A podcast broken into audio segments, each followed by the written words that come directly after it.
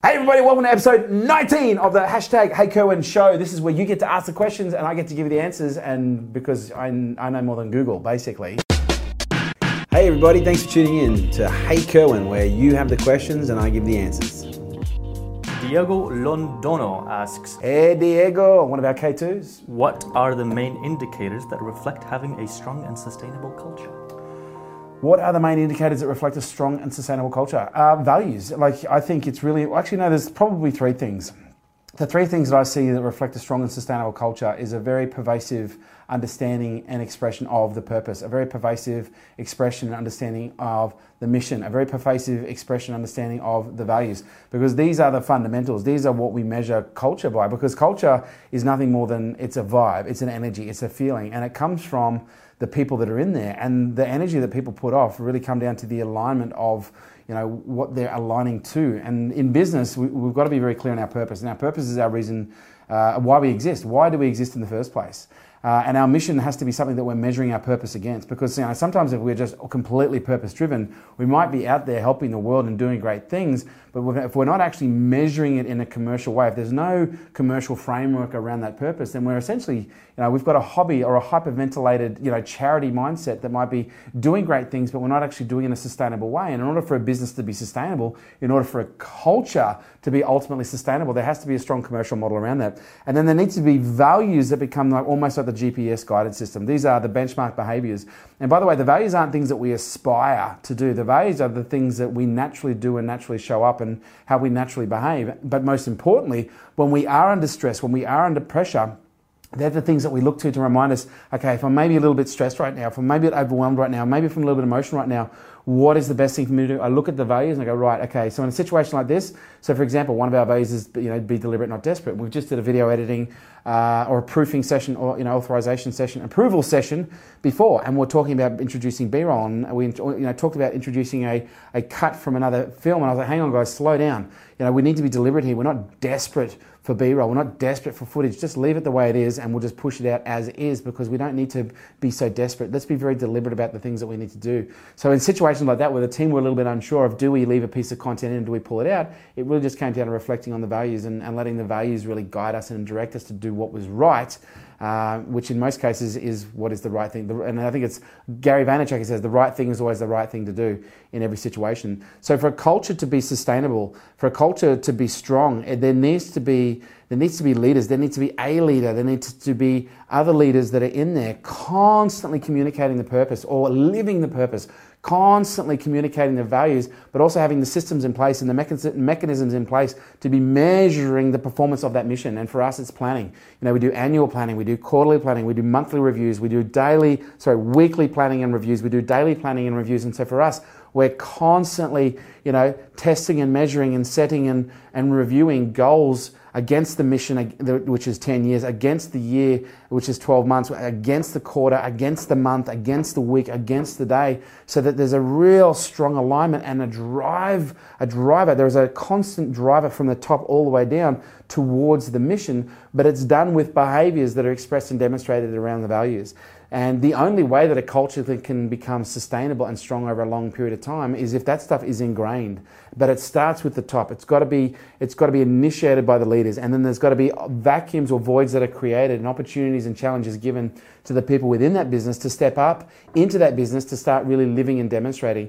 And so for me, social pressure is very important. Uh, the Pygmalion effect is very important the Pygmalion effect is a precursor for the social pressure that we talk about. And the Pygmalion effect really comes down to the expectations. And the expectations of the leader, the expectations that a leader has on its team actually impact the probability of certain behaviors coming, taking place.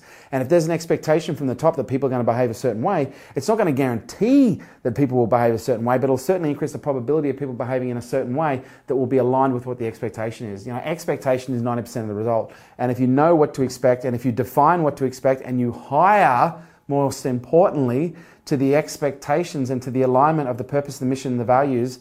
Uh, and you are constantly planning in line with the purpose and the mission of those values, and you are constantly assessing and revising and acknowledging people's behavior based on the purpose, the mission, and the values, it becomes ingrained. It becomes autonomous behavior. And that's ultimately the goal of culture is you don't want to be constantly reminding people what the values are. You don't want to be constantly reminding people what the purpose is, constantly reminding what the mission is, and constantly, you know, telling them, well, have you looked at your plan? You need to be ingraining this in such a way with people who are self, have the ability to self-manage, have the ability to self-direct, have the ability to self-lead in such a way where we do it with that frequency, we do it with that repetition to a point where we don't need to do it anymore. It becomes autonomous behavior, becomes automatic behavior, becomes habitual behaviors, and then you have a strong and self sustaining culture that just drives forward.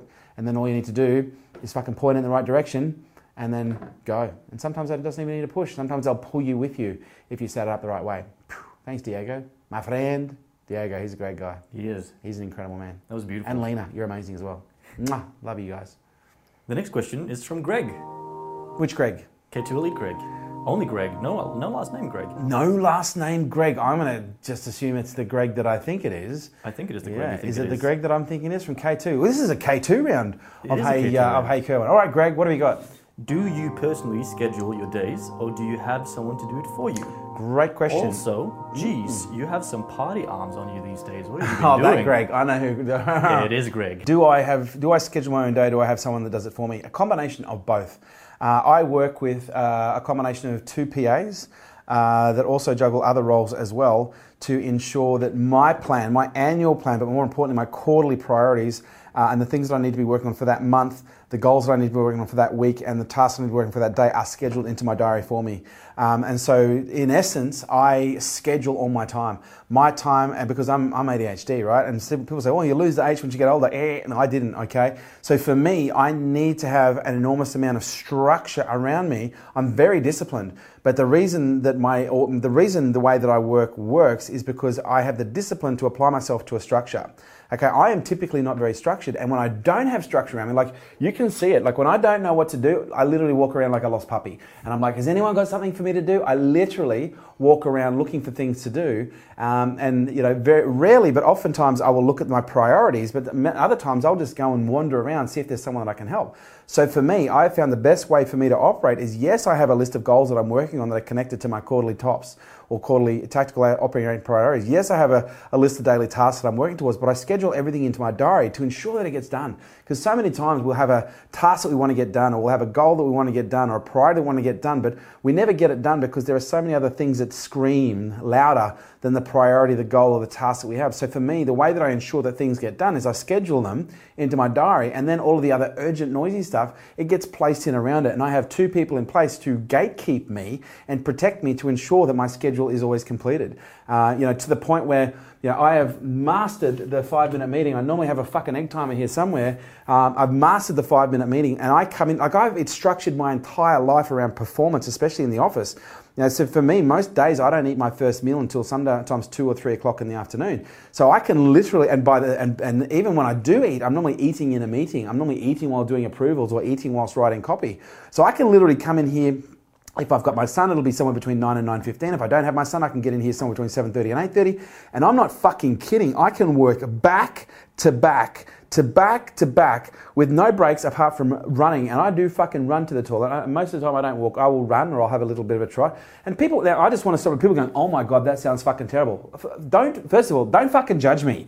All right. I don't judge you. And if I do, you have the right to, to spit fire at me. For me, I actually fucking really love being busy. I love being directed. I love being focused. And my brain is constantly looking for something that I can focus on that I enjoy. And this is the key thing. Everything that I do, I've been able to delegate so much of what I do to a point where the only things that I focus on on a daily basis are literally the things I fucking enjoy, the things that I'm really good at, and the things that I absorb, that absorb my time, absorb my creativity, and allow me to express my genius in a way that fills me up and lights me up. So for me, I love the fact that I can come in here at 8 a.m. and just work back to back like a fucking machine until 3 p.m. or 2 p.m. when I have my first meal, eat whilst having a meeting, okay, enjoying. To me, that's social. Most people eat while they socialize. I'll eat and socialize at the same time.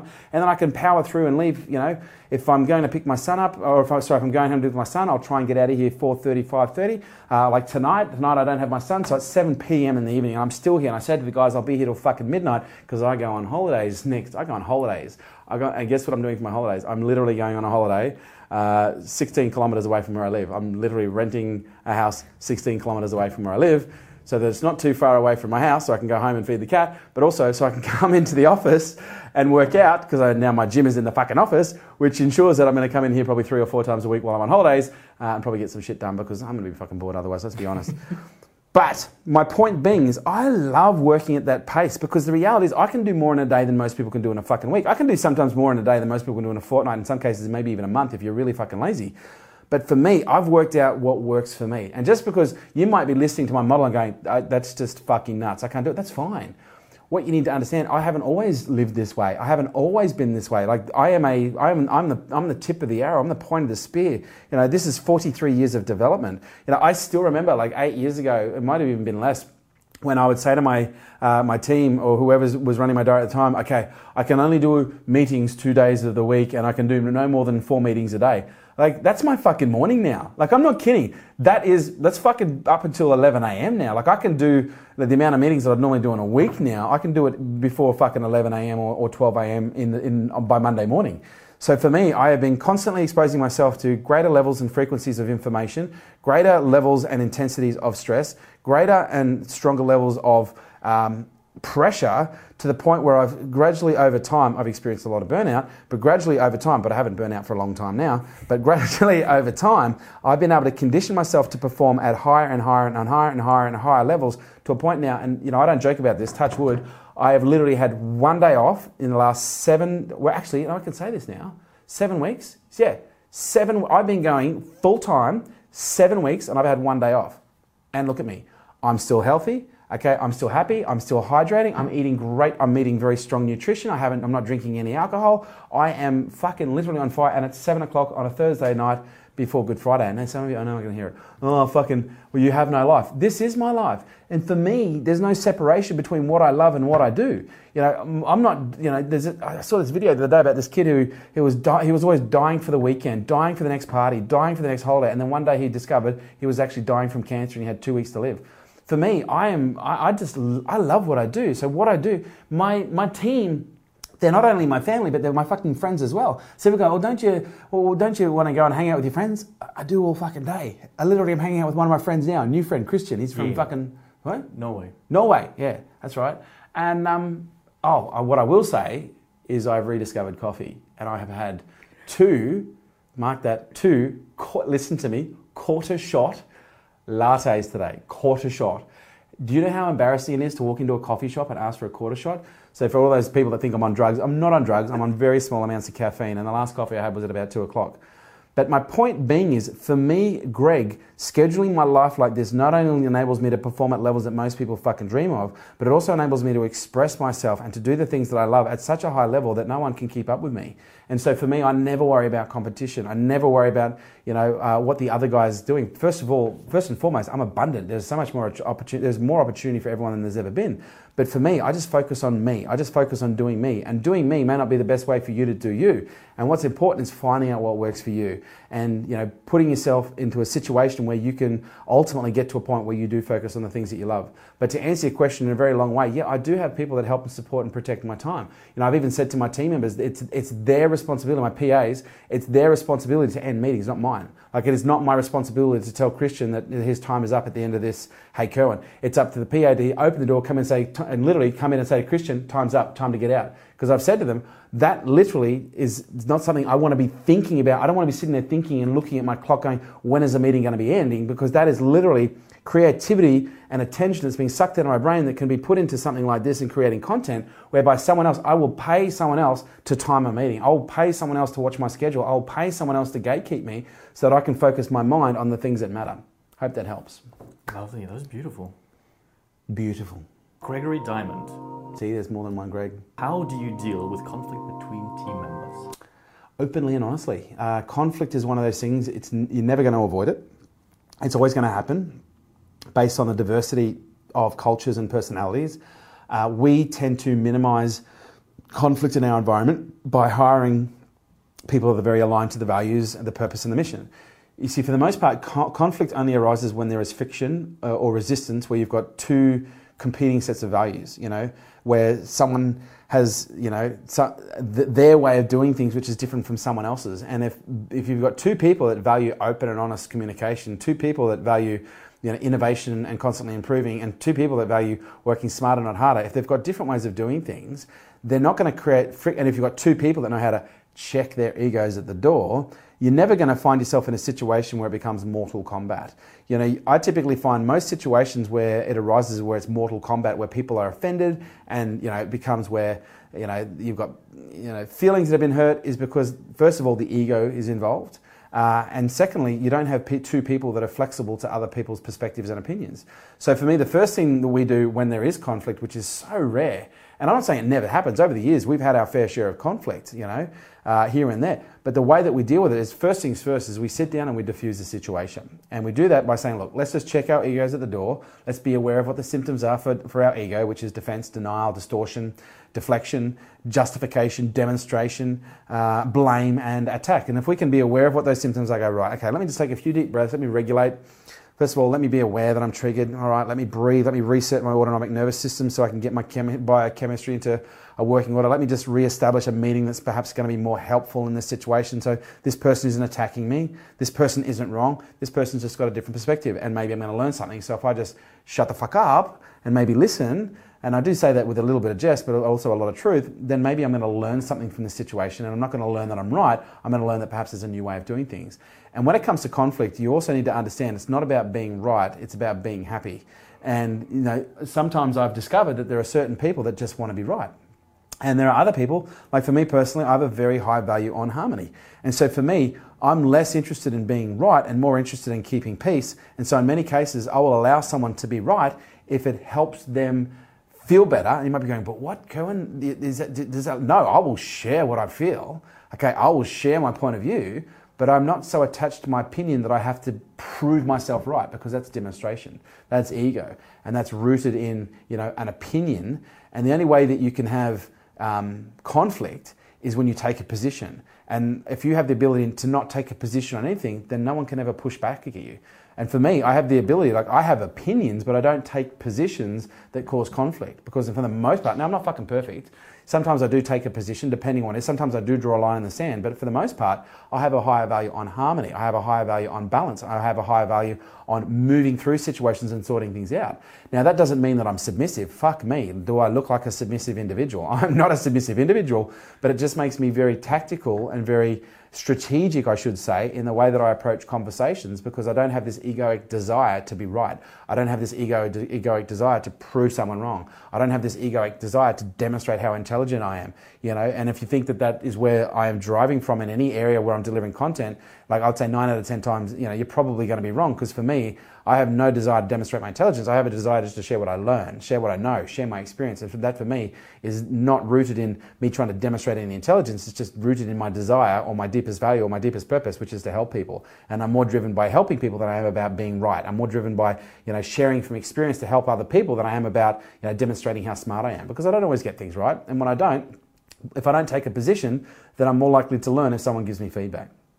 So for me, check your ego at the door. It's not about being right, it's about being happy. But us understand the only way that conflict can take place is when you resist, okay, or when you take a position. That those who take no position cannot be pushed back on because there is no resistance. If you're flexible in every approach, then there's no friction.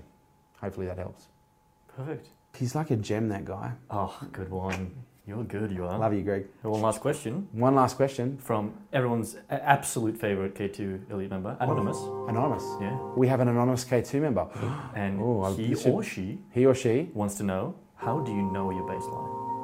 my baseline. How do I know my baseline? That's a really good question. Now, for those of you playing at home who don't know what the baseline is, you know, one of the things that we teach a lot in our programs, but especially in K2 Elite, um, is the tools and the discipline around regulating stress and regulating emotion based on the understanding that the more we know how to regulate stress and the more we know how to regulate emotions, the greater and the, the more expanded our perspective will be. Because when you're stressed, you narrow your focus. When you're emotional, you narrow your focus. And it literally limits the amount of information that your brain will absorb because you become less conscious when you're emotional.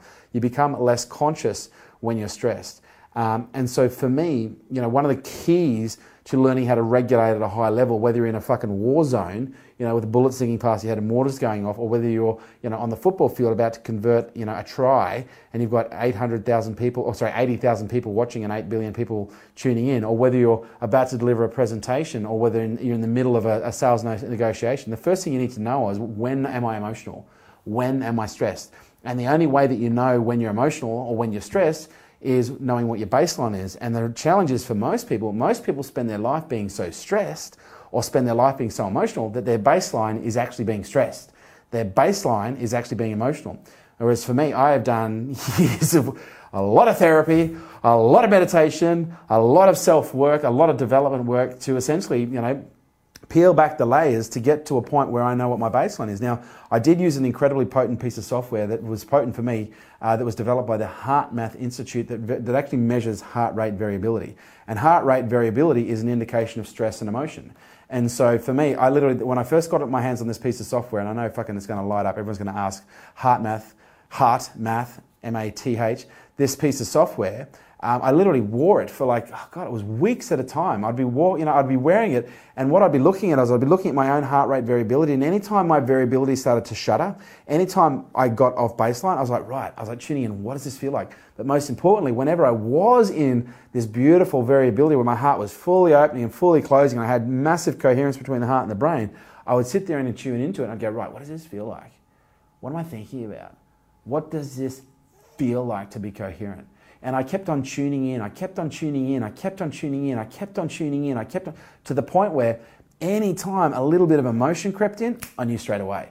Anytime a little bit of stress crept in, I knew straight away because I was so tuned into my baseline. Now I spent weeks, the culmination years, but again, what's your, well, I don't have the top, fuck. It depends on how, how bad do you want it? And for me, you know, this was, this desire to learn this and to regulate at such a high level was born out of living decades with high levels of insecurity, high levels of anxiety, and high levels of fight flight being constantly activated, stress, adrenaline being constantly activated because I just didn't know how to regulate.